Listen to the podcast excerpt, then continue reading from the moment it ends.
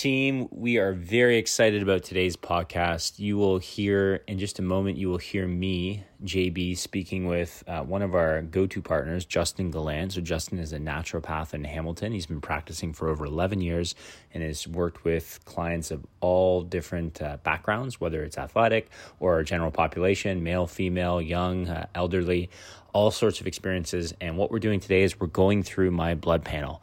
So we're digging in on some of the key minerals, uh, water soluble, fat soluble vitamins, how these things are interrelated, what they can tell us about our health and wellness. I will give you guys a disclaimer. Um, I talk a lot about overtraining, and I don't want to freak anybody out. I mean, F45 has been designed to be very scalable. And, you know, when we're coming in for 45 minutes a day and coming in five to six times a week, generally we're okay, unless our blood work's telling us otherwise when I talk about overtraining, what I'm talking about is, or overreaching, if you will, is my fitness regimen, which consists of about four to five two hour matches of tennis a week and probably four to five exercise sessions, right? So I feel like I have it dialed. I manage it quite well. But as you'll learn in this podcast, there are opportunities for me, someone who's getting that much activity, and then juxtapositioning that with a rather sedentary full time job, right? So dig in, um, get curious. Uh, definitely DM us any questions you have. Uh, if you want to contact Justin, we give you information at the end of the show. We'll put it in the show notes, but he's a wealth of knowledge and he will meet with you virtually or in person. And we implore you to do it because what you can't measure, you cannot manage. So listen up. Here we go.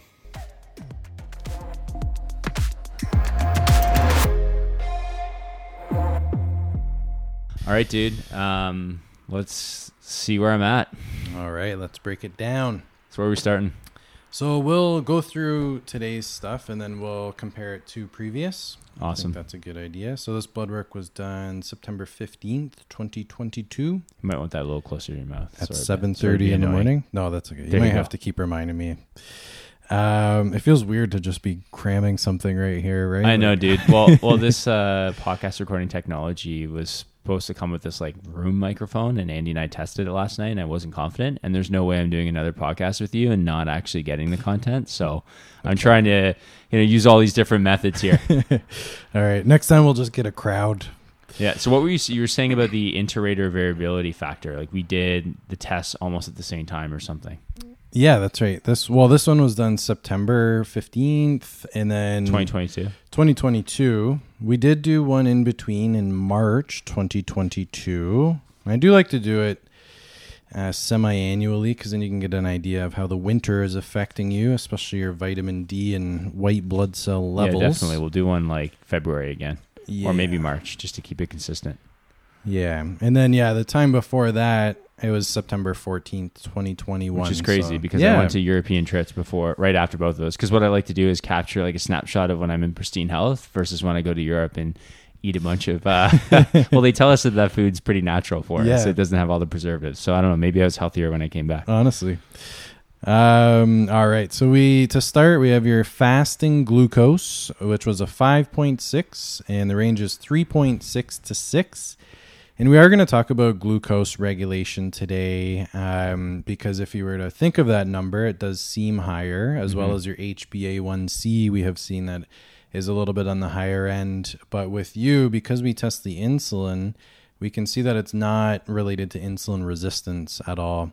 And the way that I've explained this previously is that in athletes, and you are a prime. Maybe you don't play. well, you play. Well, tennis, I play tennis right? four times a week, yeah, so yeah. this is interesting. Yeah, so you could compare yourself to any other pro athlete. You mean I'm working there. as hard as them? I just might not be performing as well as them. yeah, that's right. To be fair, you're probably working harder than them playing. That's right. Inefficiently. Training. No, because I'm inefficient out there. That's why. yeah, true, true. Um, and so there's two components to the glucose that I believe are having an effect on you that's raising your levels a little bit more, not putting you at risk or anything, but making them seem higher than I think your uh, preferred optimal level would be. And one of those is whenever you are doing strenuous workouts, you are turning glycogen into glucose mm-hmm. from the muscles. So that is a big part of it. Now, I am training, I am doing the blood work uh, fasted not after exercise. To be clear for everyone listening and like for yourself to know. So right. I don't know if that's more of a chronic thing or whether it's like I would have had to exercise that day to be releasing glycogen. Well, I believe because there have been times where you have done it after exercise as well, right? Mm-hmm. Uh, so it's good to hear that. How many days before? Typically? I will never do these blood tests right like after workout. Okay. Like I'm always doing them. They're always at like seven in the morning as soon as the lab opens because I want like myself to be in fastest state, um, not have moved around a lot. That's also when I measure my blood pressure too, just for that consistency. Okay. Yeah, and that is important because the exercise can throw quite a few things off on the spot. Another reason why I think your levels are a bit higher than expected is just the amount of stress you go through, like running a business, the physiological stress that your body goes through as well, because exercise is a stressor to the system. That's how we adapt and build muscle and gain endurance. And um, that physiological stress gets you to pump out cortisol and then cortisol goes to the liver to break glycogen into glucose similar to when you work out and you break the glycogen in the muscles into glucose so i think you kind of have a double whammy going on there. Is there not like a sort of circadian rhythm cortisol effect where cortisol's highest in the morning and then it sort of trickles off throughout the day? Will we be Yeah. seeing that like come into play here at all? potentially uh, but uh, all of the fasted glucose levels would be like you're comparing yourself to everybody else whose cortisol and glucose would be in the Right. same situation Right, right, right. right. so okay. Um, so yeah, it's not at a point where it would be causing any issues or anything, and I I would be interesting to like compare your levels to somebody who's similar, like maybe another F forty five trainer, like Entrepreneur? and- I'll have to find one of those, male. Entrepreneur, tennis player, go getter. Well, I, yeah, I, I can think of someone who's a real estate agent, I, and he also plays tennis. So I, I'm thinking of him right now. Um, he seems pretty chill, but I know he works hard and is pretty stressed. So Yeah, he's yeah. got young ones at home. Um, but you know. I think you know you make a great point about the insulin sensitivity, and I'm always thankful for that because obviously. But you know, we also talk with our members a lot about not trying to outtrain a bad diet and the idea of chronic versus in the moment. So if in the moment I'm doing a good job sort of becoming insulin sensitive because I'm training so hard, is that still a good long-term strategy? Because if my blood is sticky because the HB1C is up and like, you know, my my glucose is on that that threshold, is, you know, is that causing sort of inflammation on a day-to-day basis and over time like if i didn't have an active week am i kind of in a problematic state like these are the things i think about over 20 and 30 years like even though i'm insulin sensitive because of my training and i have muscle mass should we, we be focusing on bringing that level down right now Yeah, it is a good point. And one thing I can say to put your mind at ease is none of these numbers are at a point where they would be causing any issues. If your numbers were here and you were eating, you know, lots of sugar, lots of carbs, not exercising, these numbers would be a warning that you have to kind of switch things around to start bringing them down. So they're kind of more in a yellow zone, but they're nowhere near the point where they would ever be affecting your physiology negatively. Um, and one example would be, let's say, if your glucose and your HbA1c were in the double digits, Right. that's when they'll affect like your vision and your brain and be causing the oxidative stress. But um, at the levels that you're at are completely fine. I just bring it up because they're on the higher end of that range, right? Yeah, I mean, I think you know one of the things that I struggle with um, as an individual, especially in a work from home environment. I actually got dialed with this when I worked in the office when I was at Salesforce.com. I got really good at not snacking on the junk, like the kind bars. Oh, kind bars good in and of itself. Well, it's a less bad option, but when you have three of them, because you're working at a cubicle and you can just go get the kind bar and they're unlimited Mm-hmm. you know, I had a problem with that. And then I, you know, dialed that in and I wasn't eating any processed food while I was out. But now that I'm at home, not that we have processed food, but I can get a smart sweet when I shouldn't. That should be like the end of the day, you know, treat. Or the Daryl's bar, which I know I showed you pictures of Daryl's bars before I came in because the Daryl's bar makes getting high quality protein with minimal ingredients easy. But when you fire back three of them in a row, Right. you know, I get gassy, bloated, and I'm like, man, I'm just eating too much all day long, and I'm utilizing my workouts as a way to sort of me in my muscle mass as a way to maintain. But like, am I still wreaking havoc on a day to day basis? That's going to accumulate over time. Is like one of my concerns.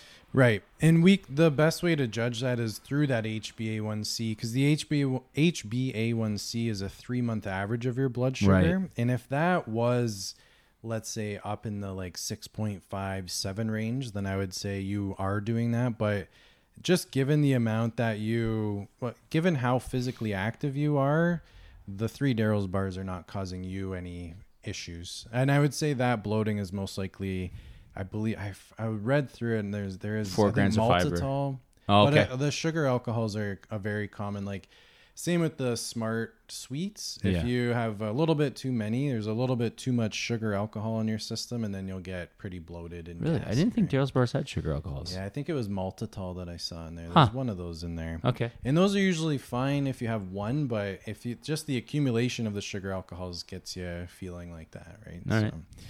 yeah um, and then we have i tested your calcium levels looked which looked perfectly fine main reason why i test those is just to make sure that it's okay for you to take vitamin d if your calcium levels are on the high end and you take vitamin d you could be at risk of getting kidney stones so you're completely fine with that Hmm. So interestingly enough, I was happy with my vitamin D reading. Maybe you want to share with everyone for their benefit, kind of where I was in the range and what the healthy range is, and sort of what you're seeing in the market. In the market, what am I in a business meeting? um, in the but- health ma- market yeah, yeah, uh, out there, in the ether, the community, whatever you want to say. But um, I was not supplementing with vitamin D this summer. Now I will take a super dose if I'm on a plane or I feel like I'm kind of feeling like I've I've challenged myself so much that maybe I'm getting an upper respiratory tract infection type symptom, like whether I'm stuffed up or whatever. Um, I will kind of have the ten drops, right?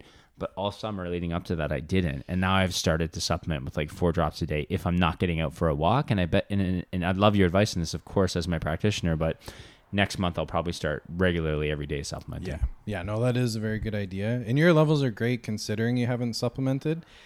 This summer, I test everybody's vitamin D because I know how important it is for our immune system and mood and prevention of cancer and osteoporosis and all that good stuff. Um, so the range for vitamin D is 76 to 250. And you're right smack dab in the middle at 160. And uh, I would say the average that I see, even during the summer, is way lower than you would expect. Wow. Like below, I would say the average would be around 50. And that's midsummer. And even people who are getting outside. And so, what is someone like? What's the life of someone who has a 50 versus someone who has 160? Like, how does that show up for them and support them? And why is it important? I would say somebody who's at a 50, they're feeling just lousy in general, like low motivation, low energy. Uh, they will have a harder time fighting a virus or infection off. Like it might take two weeks versus three days, depending on your level. Hmm. Um, and that's not, you know, a cold hard thing, but I do see them that it's there's a delay in healing for sure.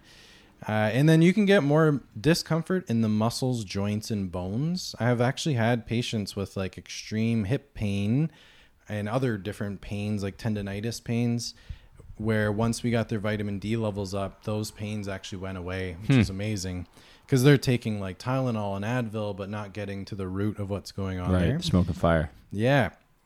And so yeah, I like to see the vitamin D optimally between 120 to 160 all year round. I do recommend getting it tested around November, December to see what your levels are at heading into the winter, even if you supplement. That's a good point because I have so many patients who say, "Well, I take vitamin D, so I don't need to test it." Right. But that is completely wrong. We want to make sure that is the right amount for you. Right. Like Andy, for instance, right? I mean, we know that Andy, and she wouldn't mind me sharing this, like, she'll supplement just like I do, if not more, and she struggles to kind of hit those levels. And she's outside. Yeah, and I, I there's so many components. There's the absorption, there's the type of vitamin D you take, Right. there's the dosage, there's your genetics, and instead of guessing, it's just best to test regularly Yeah. to see. I think she, and it'd be interesting to see where her blood work is right now because I think she does better with the sunlight versus, you know, taking it orally, uh, the supplement. right. I don't know if that means anything. Yeah. through the melanin or whatever it is that that's Yeah, producing it. yeah. Yeah, it, it's tough to say like if that is a genetic thing or the which supplement she's taking or whatever.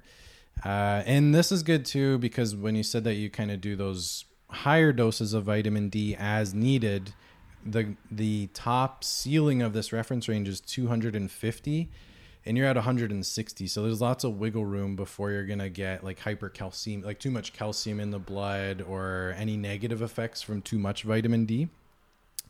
I, I shouldn't stay on vitamin D for too long, but a couple warning things are you don't want to be taking it blindly because if your levels are high or your calcium's high, you can actually get kidney stones from taking vitamin D. Mm, This is so interesting. I'll go through your points and then I'll give you some feedback on people who ask me questions about this stuff. Okay, okay. I just got one more point with it is I usually boost the levels. Like if you're low, I'll boost with straight up D3 liquid. I find the tablets are not as effective as the liquid because the liquid absorbs right on your tongue into your bloodstream and doesn't depend on your digestion. And then to maintain, I recommend a D3K2 because the vitamin K that's Mm. combined with D tells calcium to go in the bones and the teeth instead of the kidneys and the arteries. I gotta get some of that. I've been uh, meaning to uh, tell Andy, the supplement shopper in the family, that we need some K two in the house. So Yeah, uh, yeah. I'll get her on that case. So it's interesting. I was going to say about you know whether it's taking testosterone boosting um, supplements like Atribulus or whether um, you know it's taking actual TRT therapy. People come and ask me those questions. Now, of course, we know that I have a good understanding, but I'm not technically qualified to give that advice. But what's interesting to me is that a lot of people aren't getting the test done to know where their calcium is. So you and I are going through this right now. I've shared my supplements with you. I'm going to talk as we go throughout this about what I've been doing for activity. In fact, maybe I'll go there next so you can use that as a reference as you're going through the rest of the measures. Um, but these things are important to everyone listening right now. It's so critical that you um, have a full integrated picture of where you're at before you start throwing things like slamming down vitamin D without K2 or having 12 drops versus four. I mean, I think vitamin D specifically, it's a fat soluble hormone, right? Uh, or vitamin. Um, is it considered? Mm-hmm. It is a hormone, Yeah. too, yeah. Um, and so you know it stores over time, and there's been very various messaging about whether there it's so difficult to get into toxic ranges. Then there's people that say you need to be very careful because you don't want to get into toxic ranges. I don't know if you have an opinion on that, or maybe toxicity is related to how it impacts things like calcium and puts you at risk for other factors. Yeah, there there are quite a few different components. The toxicity is a real thing. Like I've had, especially in the beginning of my career. I'm in I'm heading into my 11th year of my career. Congratulations. Thank you.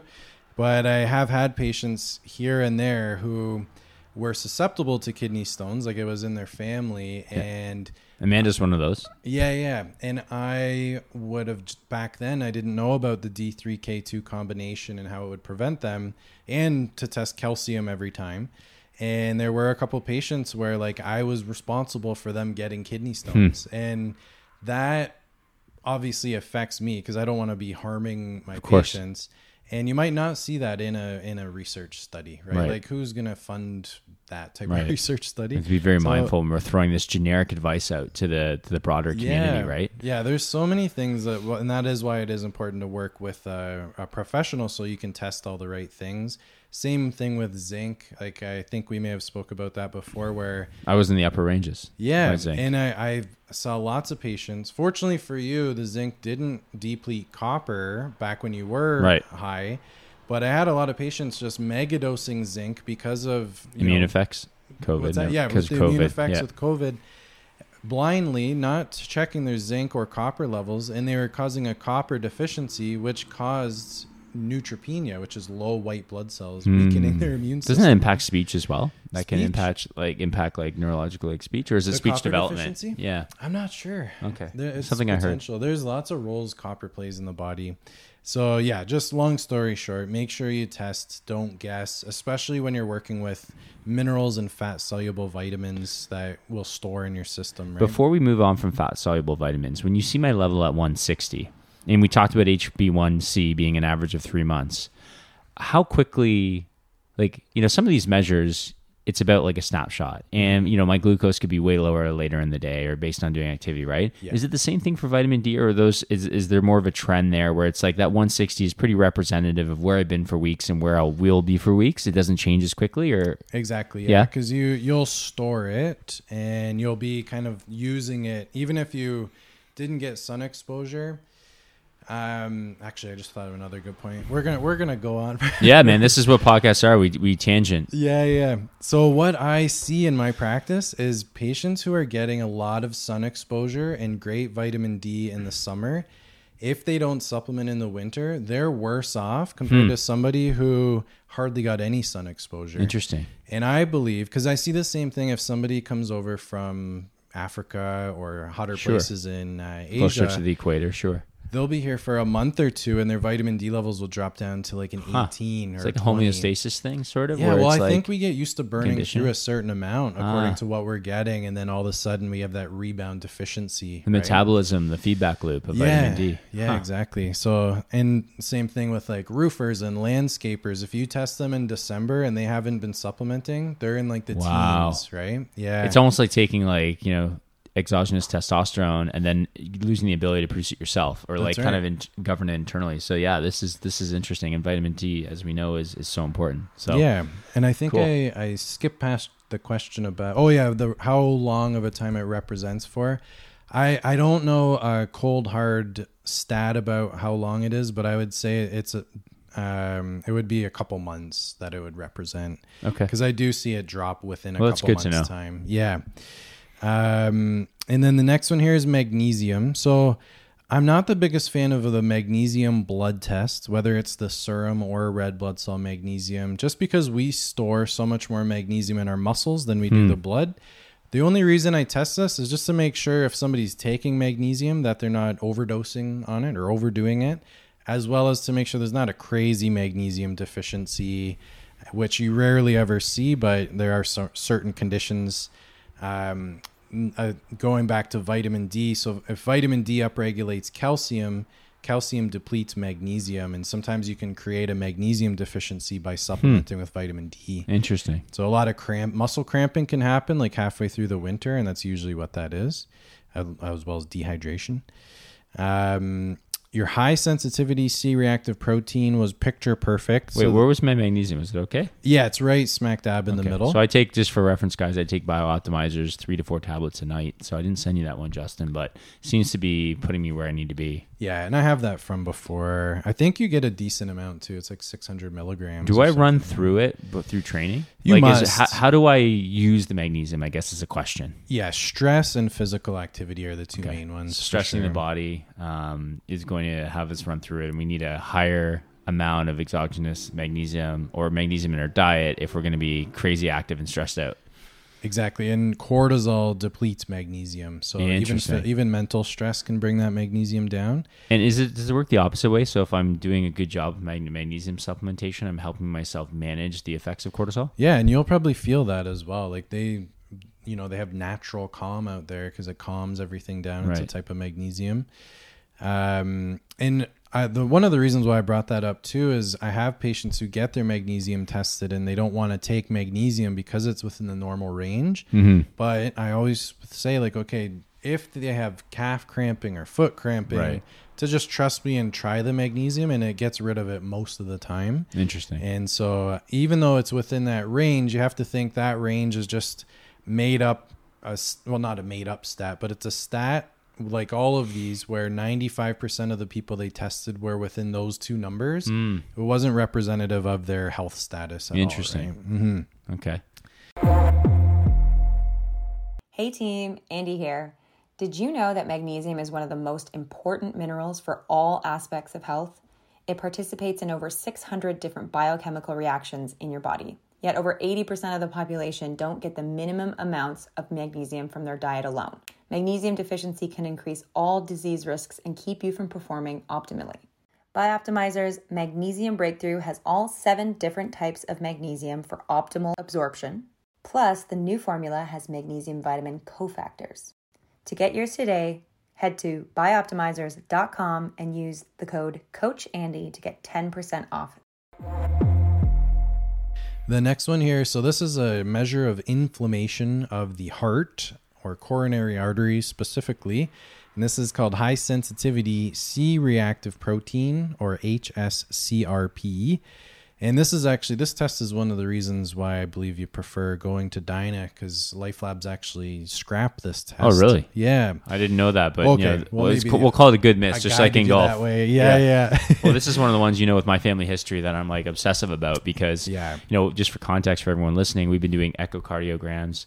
Uh, we've been doing we don't we've done a stress test because I was having some pains, and sometimes when you're having pains, like I get them in my elbow now from I think from tennis, it must be, but even like around my heart. I'm like, is that an intercostal pain? Is that stress?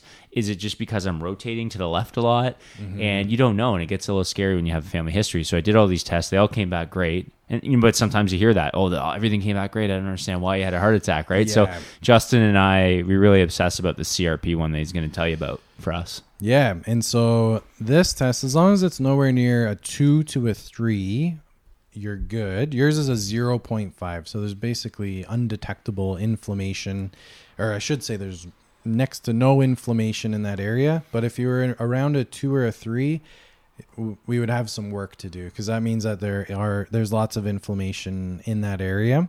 So that's very reassuring. And this is also a test. So for cardiovascular health, there's an online calculator called the Reynolds Risk Score. Hmm. And the Reynolds Risk Score, you plug in your HSCRP, your total cholesterol, your HDL, your blood pressure, your gender, age, family history of heart disease, and then it gives you your percentage risk of having a heart event in the next 10 years. Wow, we need to actually uh, next time we test in March, let's do our, do my cholesterol guy. I know we didn't do it this time because I'd love to plug it into the Reynolds. And see I have done it before for you. I may not have brought it up, but uh, yeah, we'll I'll dig that up uh, Sure. and we'll test the cholesterol the next time for sure. Andy was telling me she's like, you know, the more tests you do, the more expensive this gets. Just Right, be right. mindful yeah, yeah, because this is the tragedy, right? Is that like you know our public healthcare system doesn't really give us this level of coverage, and that that is a tragedy because this is important stuff. Like we need to, if we were going to be preventative with our health and understand if we're over under training or like whether we're doing the right stuff, we need to have this insight. That's, That's part right. of the story. Yeah. And I've countless times I've had patients come in and I'd ask and they'd say, "Oh, I did blood work and uh, they said everything was fine." And when I look at the blood work, it was basically just like a CBC and kidney function, and Right. it's like, yeah, those things were fine, but what about all the other things, right? Yeah. Uh, so I do go uh, through. I'm I'm very thorough with my blood work for sure.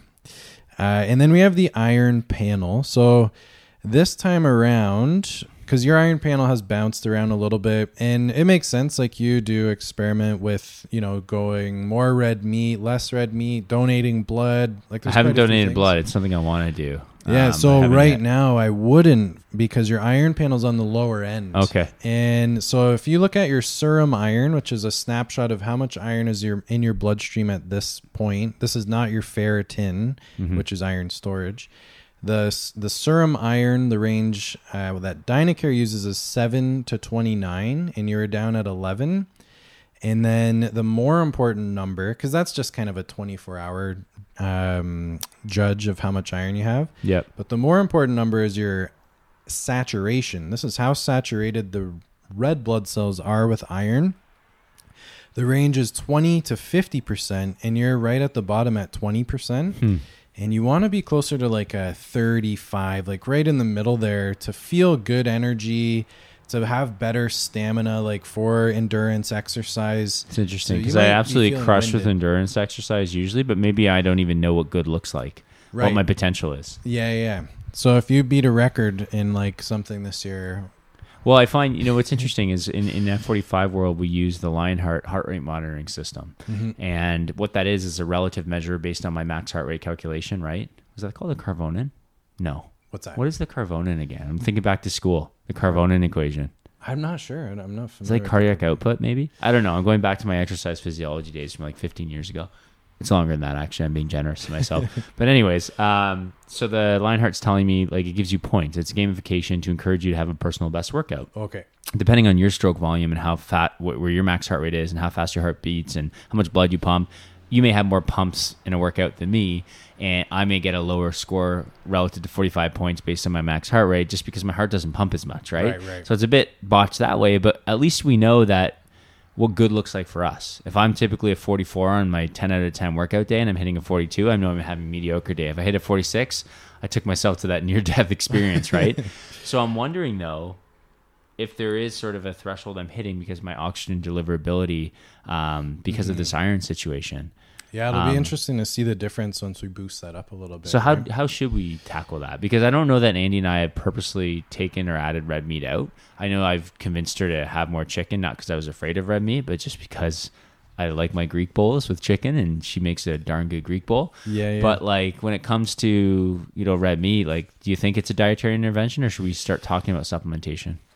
Just because you do so much physical training, I do think it would be worth. Um, and I don't usually recommend supplementation for men often with iron, um, unless they are doing like marathons and stuff like that, right? So for you, I think it would be a good experiment to implement like a liquid iron, and then you wouldn't have to worry so much about completely changing your diet. Should we test like soon after? we do that just to make sure we're not getting yeah, concerning? for sure. levels? And we'll probably retest uh, December because then we'll be able to check your vitamin D and what I, we will do your cholesterol then as well.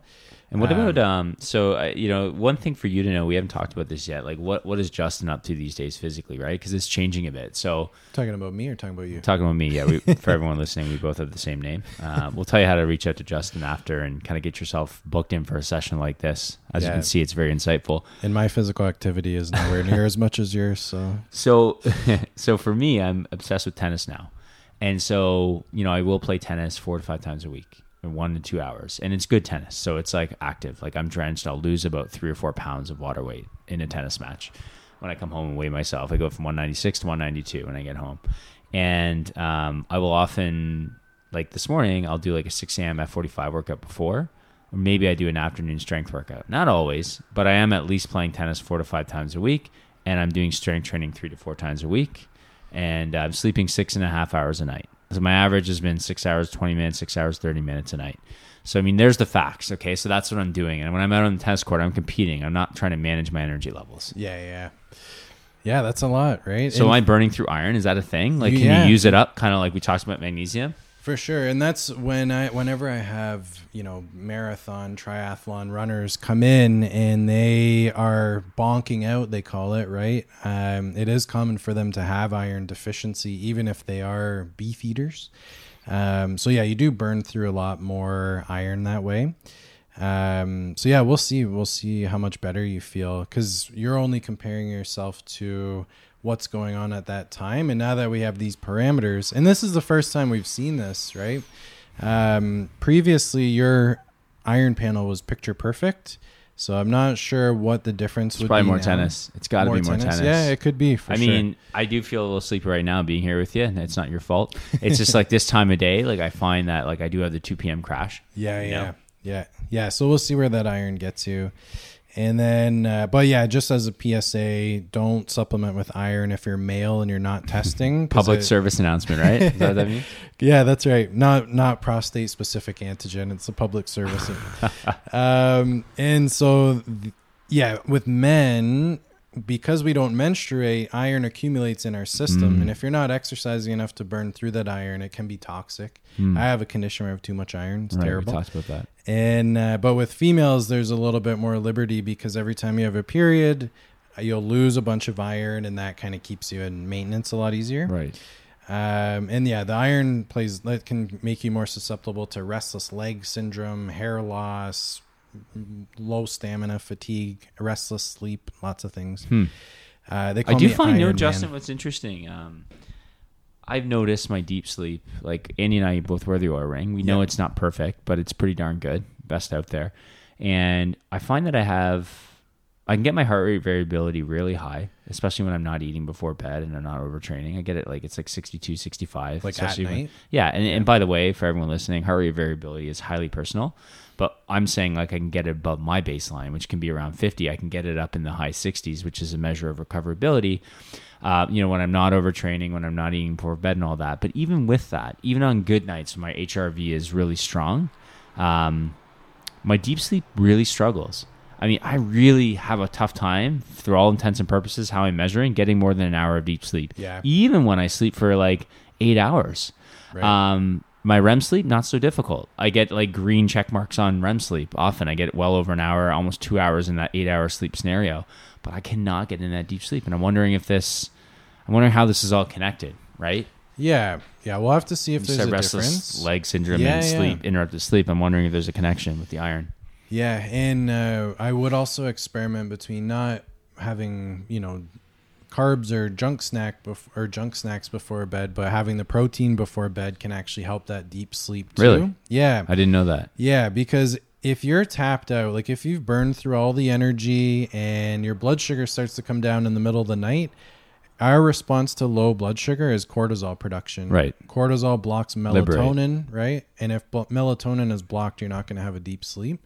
So it could potentially be that that you're burning through a bit too much and not getting enough. So based on that, why wouldn't I have a carb? Why would I have pro? Because I've heard about carbs before bed can help with sleep. So why are you recommending protein? Well, the protein just because it's going to be broken down over a longer course of time because you're Ah. not going to be eating for the We're rest talking of gluconeogenesis, like that the whole- stuff. And yeah. even just burning through that protein. Because as an as an example, like if you had a rice cake before bed Sure. versus a handful of nuts and seeds, the nuts and seeds are going to last you much longer, Sure. right? So it's more the preventing reactive hypoglycemia in the middle of the night. Um, So no more fudgesicles and like popsicles and all the crap I eat before bed. maybe dip them in some protein Oh, powder. I mean, see, I don't practice everything I preach, guys, but no, I, we are pretty good. But I do struggle at that time of day. I feel like I run out of the willpower, and as much as I, you know, I'm trying to coach everyone that you know, uh, ultimately our best chance at weight loss and maintaining a healthy weight is through adding muscle, not Herculean amounts of muscle, but having a strong muscular base, right?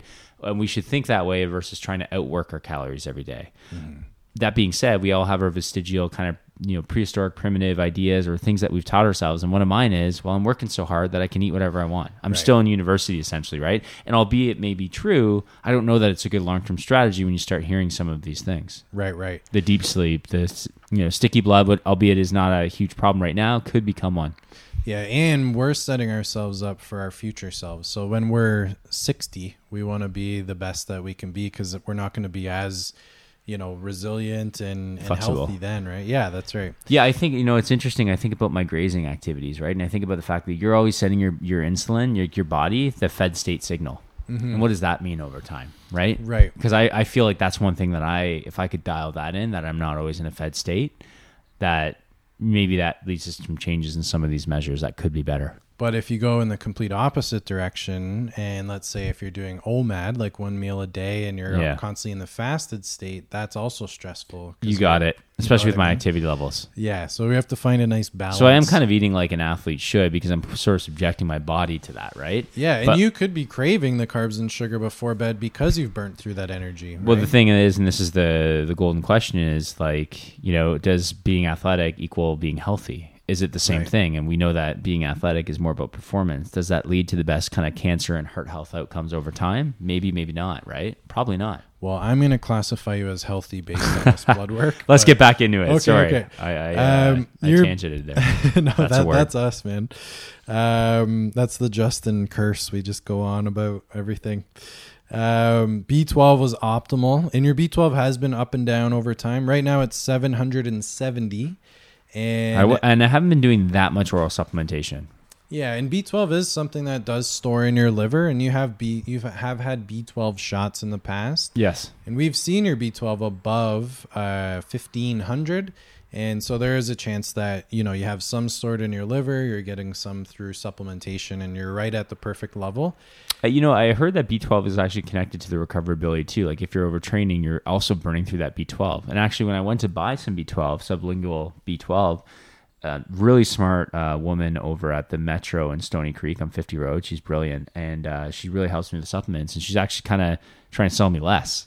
She's and she's like, "Hey, look, dude, like you probably want to use the B12 on like hard training days rather than just like every day." Right.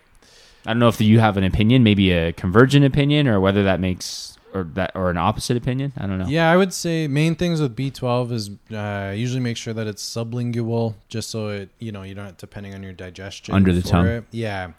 Um, I'm usually making sure that we test because if somebody's B12's at like a 900 or a thousand, I'll get them to take a break from it for a while because it you can get too much of it. I know a lot of people say you pee it out, but it's not actually true. It stores in our liver. Um, and on both ends. So you, if you get too much B12, like if you're above that 1200 for an, a consistent amount of time, you can get like zapping in the extremities. It's a weird sensation.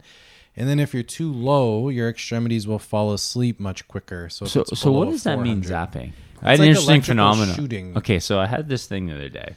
I'm playing tennis. It's cold out, and I feel like my Apple Watch is shocking me. Now maybe it was, but like it was in this wrist. It was right here, and it felt like I was getting this low grade electrical shock. Yeah, is I've that what zapping that. This is? is probably like the fifth time I've With Apple Watches that. Yeah, specifically? Yeah, yeah, yeah. Huh. Yeah, I don't think it's been with the Fitbits at all. So it's Yeah. not uh, it's not zapping. It's actually electrocution. yeah, and maybe it's the sweat with the Yeah. I don't know. Yeah, Yeah, the salty sweat. yeah, yeah. Um, one thing to keep an eye on with B12 is it does get tested very commonly through conventional doctors, but their bottom range is 138, and it actually says, um, oh, it doesn't say on this one, but it's a lot of them will say it 138 or below is when you'll start to get nerve damage, Hmm. and that shouldn't be the cutoff where they say you should. We should have a B12. massive margin. Yeah, You exactly. don't even want to get close to nerve damage. No. So I usually say 500 to 900 is best, and you're up in the high 700s. So your B12 is great. Your ferritin looks great as well, which is your iron storage. And this is a good thing to differentiate with the iron panel. Hmm. And the reason why I run the iron panel is because ferritin is influenced by inflammation. And we can see right under that that your creatine kinase is elevated, which shows that there's muscle inflammation going on. Right, Because Unsurprisingly. well, yeah, exactly. And so that inflammation will elevate the ferritin. And if you only look at ferritin, it's going to look like your iron levels are completely fine, right? Um, so yours look fine, but we know that you need a bit more iron based on the iron panel. Creatine kinase is just a measure of muscle inflammation. The cutoff is 225, and you're at 373. And this is, has been consistent, and this is most likely. This is called stubbornness, people. Yeah, it's uh, Trying to fit it all in. that's right. All that physical activity, and that's part of the process, right? Those little micro tears in the muscle to build more muscle can only happen when creatine kinase. Yeah, is you know, honestly, like to the audience, like this is something I've I continue to battle with. Now I'm getting a little more reasonable. I'm I'm aware that I'm not putting myself in a position to actually accrue muscle mass right now. If anything, I'm holding on to what I have because of how hard I'm training, how much output I have.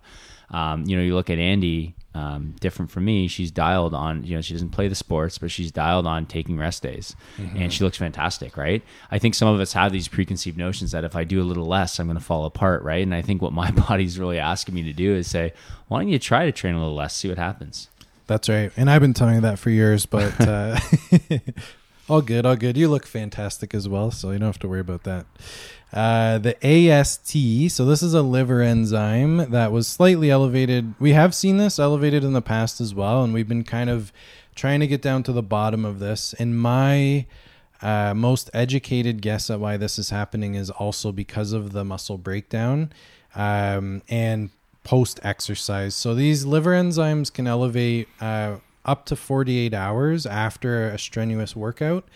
And um, there's not really much because you were saying that leading into this, you hadn't had alcohol for a while as well, right? N- yeah, like very minimal. Like we're talking like maybe a drink or two over three weeks. Yeah. So that means that like li- or alcohol had no influence on the liver. Fructose, like if I was overdoing it on fruit, I mean, I wasn't having a ridiculous amount of fruit. it would have to be like if if you were overdoing fructose and not exercising and it was kind of like accumulating um your ast last time in march was a 66 and it's come down to a 49 and so i do believe that it is just a response like i have a feeling that if you didn't work out for a week or two and you didn't do any tennis for a week or two that this number would be We should try that. fine. I don't think I've ever you'll done never, that. you'll never do that no, but seriously, I should just walk every day, like fif- 15, 10,000 steps. And, you know, before our December or March test to see what happens, see what the impact is. Like, Yeah, maybe I'll give five days, five days of inactivity, not inactivity, but like, like we're talking, Non-strenuous. yeah, non strenuous. That's the word. I'm really interested to see how some of these things change. yeah i would love to see that. Because, like, would that be enough time for the, some of these things to calm down, like creatine kinase and stuff? It should be, yeah. Yeah. Yeah. Yeah, your kidneys will uh, use all My that body up. will probably just be so grateful, to be honest. And then all of a sudden you're just swole. And I'm like, whoa. Uh, and then your other liver enzyme, ALT, was completely fine at a 27. Uh, the HbA1c. How do those differ, by the way, those two liver enzymes? What do they tell You know you? Know what? Uh, I I'm not 100 percent sure, like differentiating between the two. I just test both of them at the same time, and sometimes one is elevated, sometimes both. I usually find if there is like alcoholic liver damage or fatty liver, that both of them are through the roof. Right. Um, but yeah, I'm not. I can't really answer that right Mm. now. Uh, the HbA1c is a three month average of the blood sugar, and this we talked about at the beginning. Um, Justin's is a little bit higher than you would picture somebody of his physique and amount of physical activity, but I do believe it's those two factors of strenuous exercise consistently and uh, stress that are elevate that's elevating that but it's not at a point if it was above a 6.5 i would be saying like we need to get down to the bottom of this Mm-hmm. but 5.9 is completely fine the dhea is the Now we're getting into good stuff.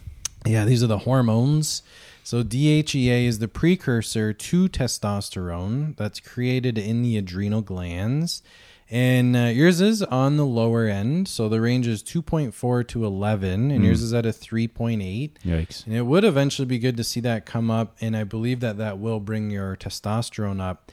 And I wish I could show you guys the steroid hormone pathway. I can picture. I was looking at it the other day. Yeah. And so you have cholesterol turns into DHEA, and then DHEA turns into testosterone, and then testosterone turns into estrogen. And uh, one thing that can happen is instead of cholesterol turning into DHEA, it can be diverted into cortisol instead. And so that can be a stress response where the DHEA comes down in order to create more cholesterol or more cortisol, pardon me. And then when the DHEA comes down, you can't produce as much testosterone. Uh, so same thing, like if there's more rest and recovery, maybe now that's on a podcast, you'll uh, you'll you'll do it. There's yeah, I don't know what the, it's so weird. Like it's just a real thing. I know a lot of my members struggle with this. Like we know, I know they probably have a good idea, and some of them probably know that like recovery's good, but we don't believe it. Like in our hearts, we don't believe it. Like we have to get up, uh, we have to move. So I think you know my next challenge. Funnily enough, like my F forty five challenge should be doing less. Right, Isn't right. that crazy? Yeah, can Work out less. I imagine a challenge where there's just walking. Um, and then the testosterone, I I would expect to be higher in you, and I do see this in similar patients where definitely kind of spreading self too thin, overdoing it, like entrepreneur, um, entrepreneur training, all that type of stuff, where if you weren't doing so much, it would be higher into the like above 25 level, but yours is at a 19. Mine was better before though, right? It was better, yeah. Which I've for everyone listening, I've battled with this thing for a while where it's not like egregiously low, but it's not at what you'd expect or where I would want it for producing muscle mass and stuff. But last time I was actually pleasantly surprised it was okay. Yeah, And we're talking like and you're differentiating between free T and, and what are the two levels? so this is total testosterone. Total and free, right. Yeah, and then there's free. So your total is at a 19.7 and the range is 7.6 to 31. And usually if you're wanting to gain muscle, you, you want to see that above a 25. okay. Uh, the last time it was tested, it was at a 20. And then the time before that, which would have been like the same time Yeah. of year, it was a. It was like a twenty one, if I remember. I think so too. Yeah, that's, that ring, rings a bell. Oh shoot, can't find it on the spot here.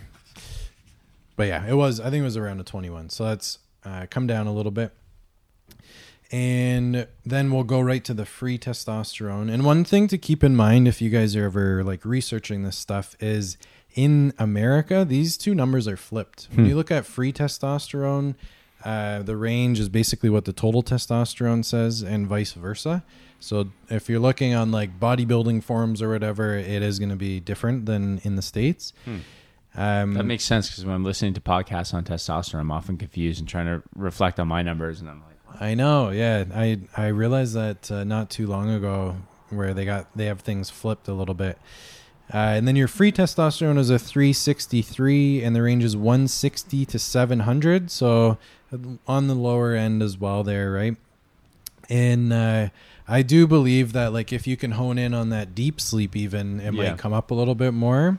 Uh, and then the same thing, like the rest and recovery type stuff. And uh, one thing I wanted to mention is that I see in practice is that, and this isn't, you know, 100%, but I do see that in men, when we go through times of stress, our testosterone actually decreases. In women, when they go through times of stress, their testosterone increases. Huh. And uh, I do, like, I, I see it the majority of the time. And, have- testosterone is not just for men, right? It has benefits for women, right? Yeah, for for women, for preventing osteoporosis, for the libido, for preventing irritability. Like, there's lots testosterone has a role in. And uh, I've read up a little bit on it, and the only thing that I could find was more based on um, evolutionary biologists, and they're saying that if we, if us men spread ourselves too thin, especially through parenthood, it, it comes down commonly.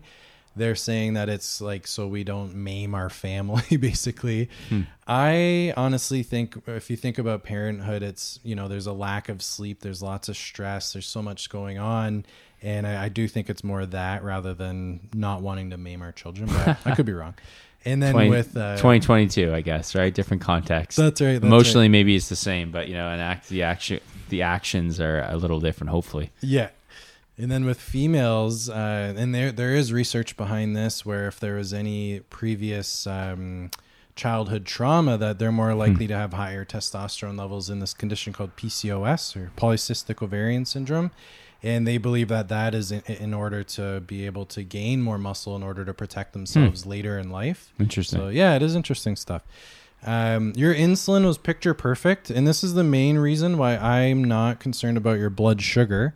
So the range for your insulin is this is fasted insulin. It doesn't make sense to test insulin any other time of the day because you know these ranges are based on fasted, and you don't want to eat a bagel and test your insulin when somebody else could have ate you know eggs or something. But the range is 15 to 174. Yours is at a 35, which is honestly picture perfect. You don't want that to be too low because you need insulin to be bringing your glucose levels down. Well, this is the thing, and so diabetics, type one diabetics, they talk about not being able to produce insulin. Yeah. These people can't put on weight because insulin's obviously anabolic, right? Right. So yeah, you don't want it to be too low, or you're not going to build muscle. You're not going to be able to be anabolic in any sense of the word, right? Yeah, and they'll be hyperglycemic all the time as well. Hmm. And it, it's very rare to see that low unless somebody does have type 1. Uh, and then what I see is anything above a 50 is when patients start to have difficulty keeping weight off or losing weight. So we talked a lot about this. We actually, Justin and I actually did a podcast. It was beautifully done, and technology let us down. And funny, I had a call come. I'm recording this podcast in two different ways, and I had a call come in, and it stopped this one recording. So I'm praying that the regular recording equipment works. But anyways, we went through this great talk on insulin, and because we have so many people that we see that have stubborn weight loss. They just they crush it. They come in. Now we've talked about a lot of reasons why working out isn't necessarily going to lead to the outcomes you want in and of itself. That it can actually be too much of a stressor, which isn't good. But when we talk about insulin and weight loss, let's dig in here. I want to lean into this because this is profound, and I think people want to hear it. Yeah, so one really important thing that I see is insulin is never tested. Like I've never seen somebody bring their blood work in and insulin be on there. And is it a snapshot, Justin? Like my insulin, like I know you said the bagel thing, but like, can we rely that like this insulin measure is a good predictor of my kind of health around insulin? Because it is a can, point in time, right? Yeah, and that's why I do the fasted. Okay. It wouldn't be accurate if it was after a meal because meals all affect your insulin in a different manner. Right. So this is gauging your insulin levels in a fasted state between 8 and 10 a.m. is the only time you can get it done. And what we do is we take your fasting insulin. I should say by we I mean me. Sure. I take your fasted insulin and your fasted glucose, and there's a calculator online called the HOMA IR, mm-hmm. and this is your functional insulin resistance score, and it calculates it. And usually, if you're anywhere above a 50, you'll be some degree of insulin resistant. And this has been the piece of the puzzle that's missing for a lot of my patients who come in who like bust their butts and they eat super healthy and Right. they can't gain weight. or some- lose weight. Or sorry, can't lose weight. Right. Um, and sometimes it is a genetic susceptibility. Sometimes it is stress. Sometimes it's the weight that they gained brought their insulin levels up. Sometimes they're having too many carbohydrates. Could be a deficiency. There's all these different things that could be getting their insulin levels up. And when that happens, when you're insulin resistant, what's supposed to naturally happen is when you eat carbs or sugar, your blood sugar comes up, pancreas pumps out insulin, which brings your blood sugar back down. But when you're insulin resistant, it's almost like there's a force field around the cell and it's actually receptors that are blocked. And when the insulin gets pumped out, it bounces off of the cell and floats freely through your bloodstream. And insulin is an energy storage hormone. So when the energy storage hormone is being produced too much, it's telling you we have enough energy. So store energy as either body fat, high cholesterol, higher blood sugar, or fatty liver deposits. And it makes it so difficult to lose weight. So sometimes you have, actually have to target the insulin in order to unlock the weight loss. Hmm.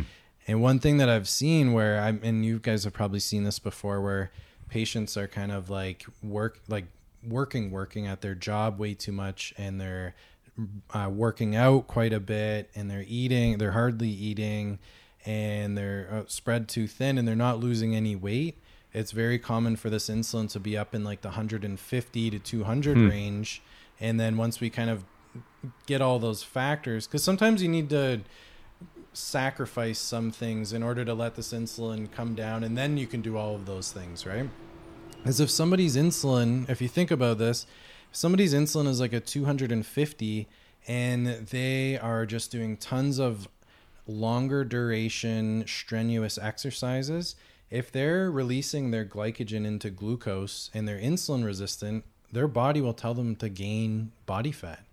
And that is very counterproductive towards what they're wow, doing. Wow, I can think of like just people like crushing like 10 workouts a week and, you know, yeah. I'll work through it. I'll work through it. I'm an athlete and yeah, and banging some, their head on the wall. That's right. And sometimes all they needed to do was, you know, maybe go every other day and take like my main two supplements that I use for insulin resistance are berberine and inositol. And you take them with meals, it helps you become more insulin sensitive and it helps with glucose regulation. And sometimes getting those in there to bring the insulin down will enable future workout success or future weight loss wow. success. Something to experiment with with some people because I was going to ask you how do you target insulin. It sounds like recovery, not overdoing it, and maybe some of these uh, supplements you're mentioning. Yeah, yeah, yeah. There's lots of ways uh, to target the insulin resistance. And then I test, I retested your copper and zinc. Your zinc, uh, the range is seven to fourteen point nine, and I believe the last time it was tested, it got up to a 17 mm-hmm. due to supplementation.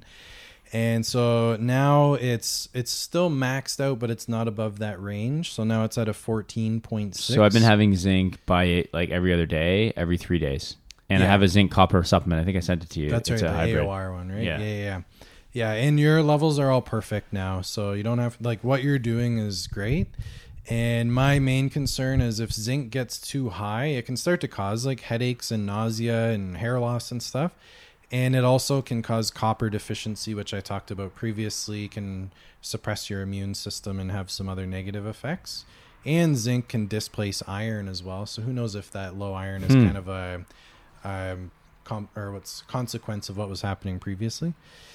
Uh, we talked about vitamin d which is perfect. Your cbc looks great so the CBC is your complete blood count. It tells you about your hemoglobin, your hematocrit, red blood cell count which are all great. Those, if I can recall, we had some issues with white blood cells in the past that seem to be rectified this time. Yeah, the white blood cells are much better, and who that maybe that was the high zinc that was doing that, right? It's tough to say. I think there was some blood. Maybe there was an RBC like size issue we had too, the size of the red blood cells. Well, you know, one thing that popped up before, and I'm not sure if you remember, but I was saying that the reference ranges were a bit off. Like it was saying that you were anemic, but hmm. it was because those reference ranges for those three three CBC uh, tests were kind of way too high. And if you see here, like they're all smack dab in the middle now. So there's no signs of anemia. Good. Um, and that is important too because you can have an iron deficiency without anemia, but it's very common in the conventional system to not care about the iron unless you're anemic. Right. But anemia is like a long term complication of iron deficiency, and you should be treating it before that happens. Hmm the shape or the size of the red blood cells is all good and these usually only get high if you have a B12 deficiency because our red before. blood cells grow in size to get more B12. Huh. Um, the white blood cell count was picture perfect. Your ESR, the erythrocyte. Just one second. We're in Hamilton. Yeah. Erythrocyte sedimentation rate was perfect. That means there's virtually no inflammation, especially no inflammation of the blood vessels. And then we have the platelet count was perfect. The platelet volume was perfect. And then the differential for the white blood cells showed no signs of a bacterial infection, virus, or allergies.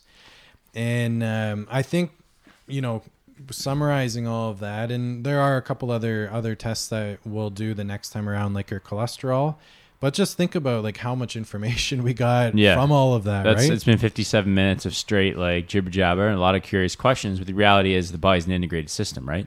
Like it's it's interesting to hear Justin talk about how one thing can impact another, and, he, and he's hypothesizing, right? Like we can't hold him accountable and say this is the case, but we can make a hypothesis based on all of his information and kind of what we know. But you know, it's it's all about this continuous kaizen, this experiment of like how do we refine, optimize.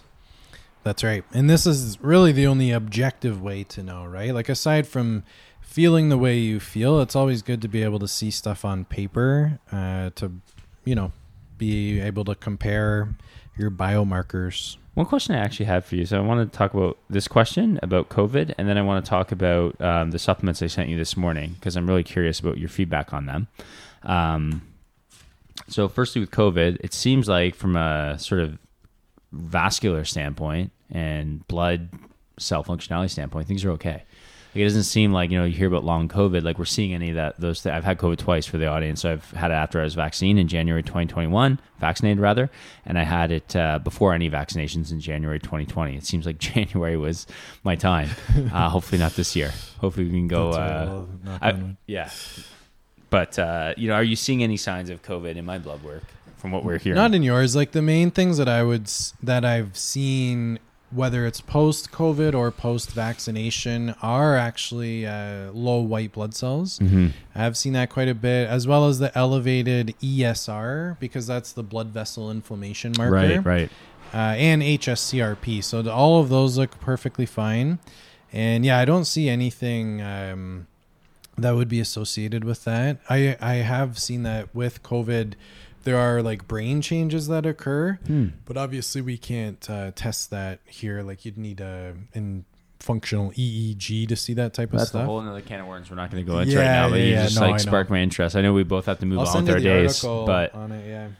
Um, so let's talk about the supplements I sent you because there's some new ones there for me, and I'd love your opinion on them. So I have to actually bring up the picture I sent you. Uh, let's see. Uh, here it is. So there's the Daryl's bars. So NAC. So I understand NAC is a precursor to glutathione, and it's a booster of us being able to produce more glutathione. Now, this is my understanding of it. I don't know if the delivery mechanism in the tablet I'm taking or the capsule I'm taking there is is good based on sort of how molecularly that that supplement works. But just for the audience, glutathione is our body's.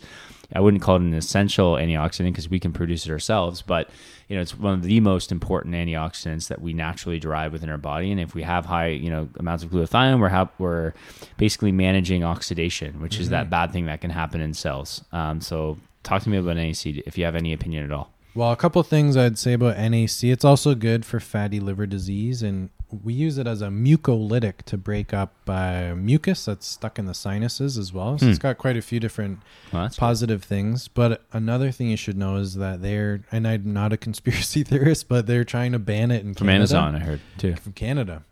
I don't know about American Amazon, but I know uh, their Health Canada is trying to take NAC away. I don't know how successful they are at it, but just watch out for that. The guys on Mind up. Pump were uh, talking about that and having a laugh about the same conspiracy theory, meaning like if this thing's so amazing and we where sickness pays, Yeah. sickness is profitable.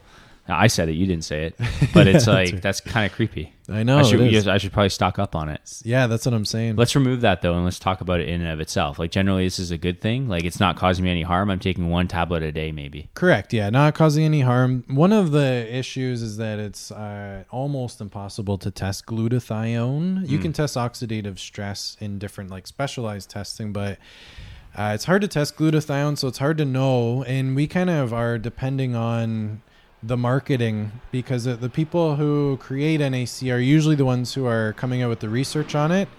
And you'll hear Some will say NAC is only effective if it's nebulized, like nebulized NAC or nebulized glutathione. And some will say that IV NAC is better. And I'll tell you the truth, I have no clue, but you might as well take it to be on the safe side, basically. Okay, good. Not So going to do any harm. Keep it up with this one then. Keep it in the Yeah. rotation. Yeah, that'd be great. Um, resveratrol. We all know resveratrol is in red wine. Um, it's a great antioxidant. Um, my lovely lady from Metro was telling me that, like, you know, you don't need to do the recommended dosage on there. I mean, if you're, unless you're having a crazy training day, like, you know, especially if you're taking NAC and especially if you are trying to get your berries in and all that. But like, I am taking one little resveratrol capsule daily.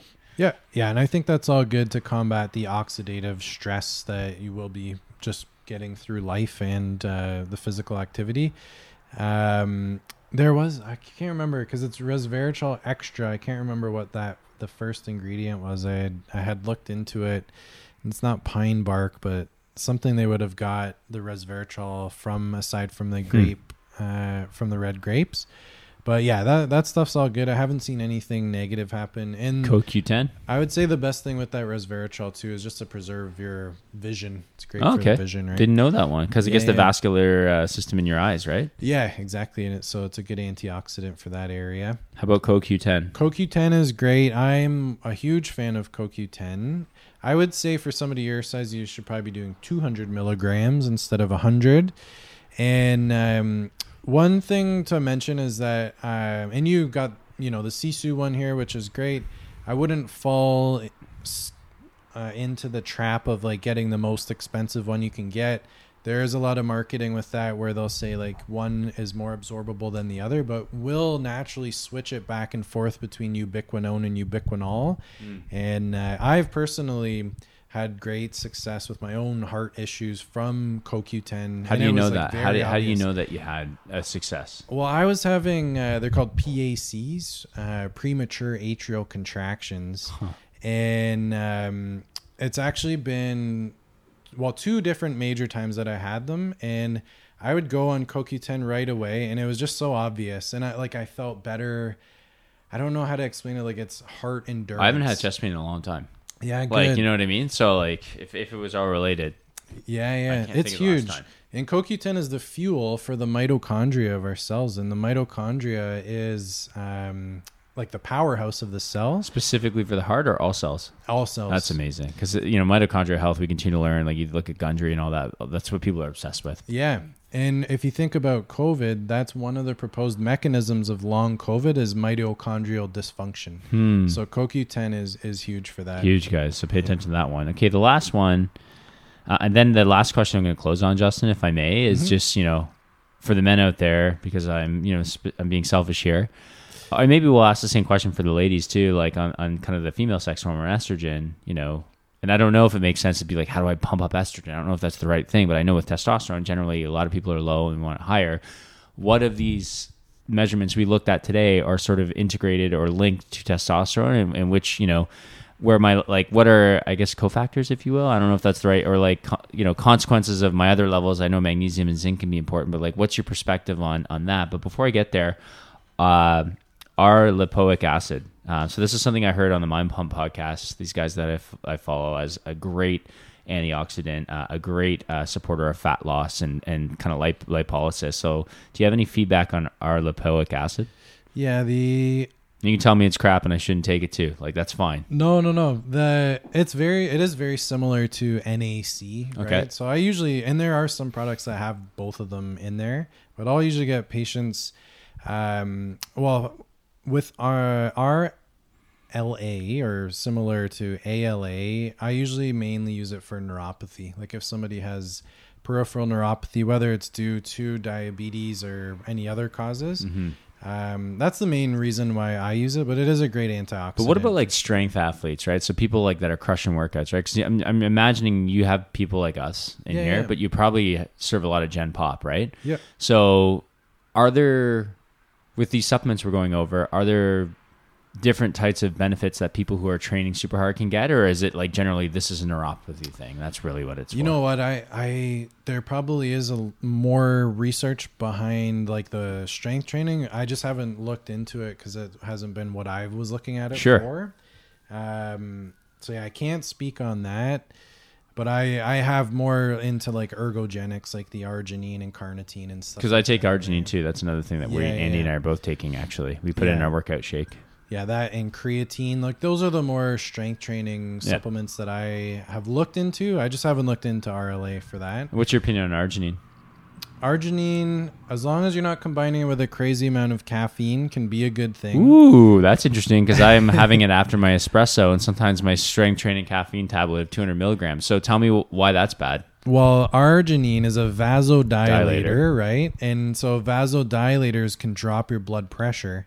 And if you're stimulating your heart with caffeine at the same time, just picture what, what's happening. It's there, basically right? two different signals. yeah, you're stimulating your heart and dropping. So then, should I be taking my arginine kind of after hours? Like, doesn't need to be part of my workout shake, or is it like have an immediate effect and I want it like? The arginine doesn't need to. It's only the BCAAs that would have to be taken very close to the workout. The arginine sh- can be taken anytime as long as you're supposed to be getting about three grams a day of it, right? Okay, so this is this is huge. See, this is why we do this, guys.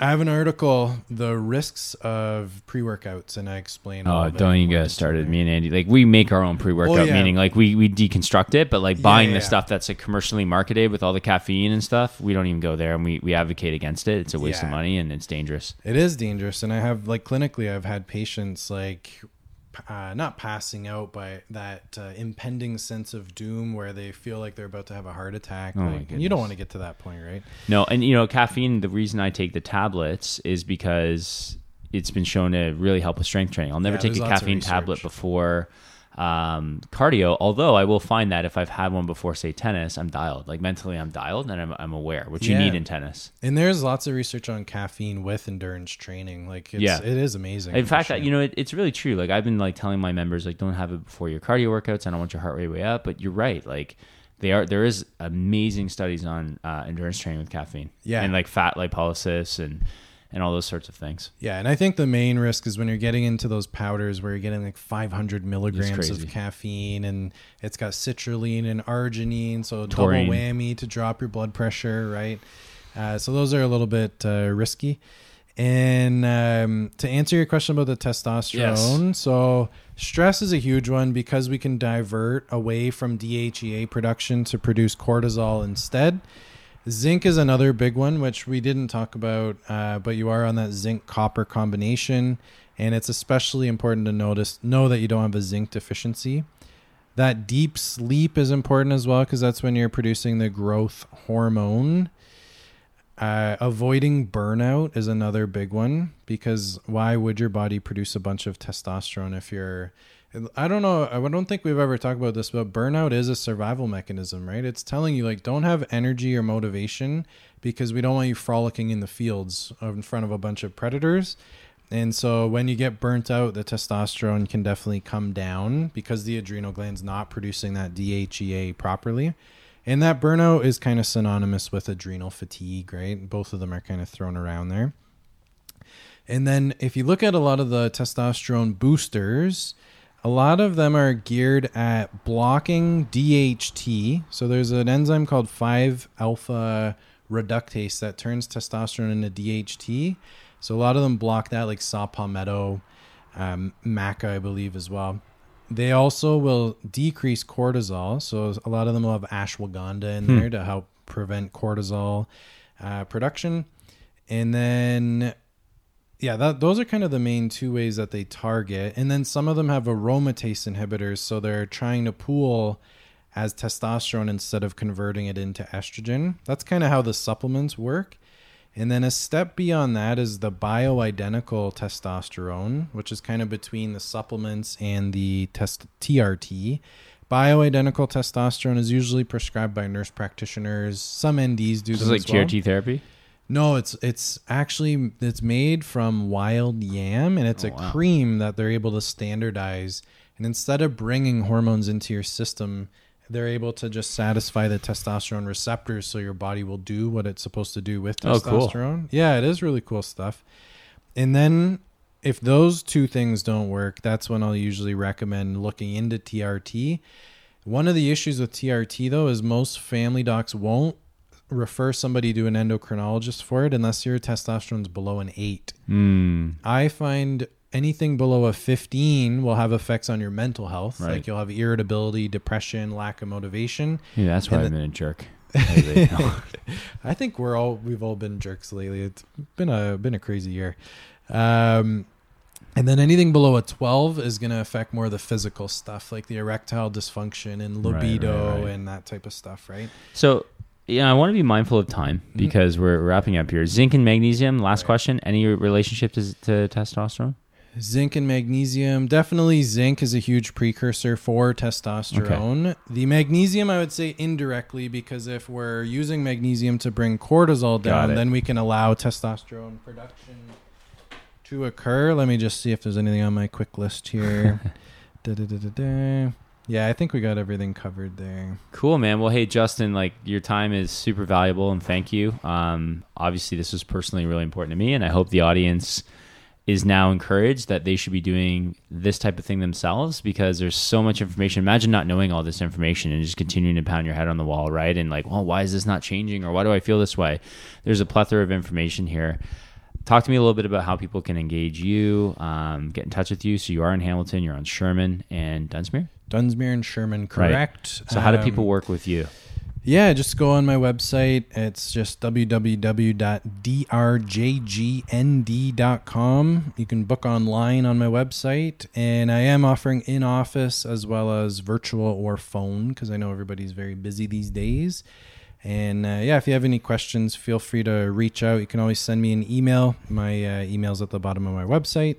And um, yeah, I'm obsessed with blood work and helping people optimize their health. And hey, like and he definitely is, and he's a wealth of knowledge and a great guy too. And you. uh, you know, just remember, guys, benefits cover a lot of this stuff. So if you have benefits, uh, make sure you're maximizing them. That's right. And I, just uh, before we end, too, if you don't have benefits and you want to get blood work done, a, a thorough round of blood work like this is usually around like 150 to 200 max, right? So it's definitely It's worth, worth it. Yeah, it's a pair pair of Jordans, basically, right? All right, my friend. Well, have a great day, team. Uh, hope you enjoyed this. We will see you on the gym floor. Thank you so much for listening to What the F45 podcast. We are so grateful for your time. If you loved what you heard, we would appreciate if you could rate and share this podcast with your friends and family to spread the health and wellness word with the world. Until next time.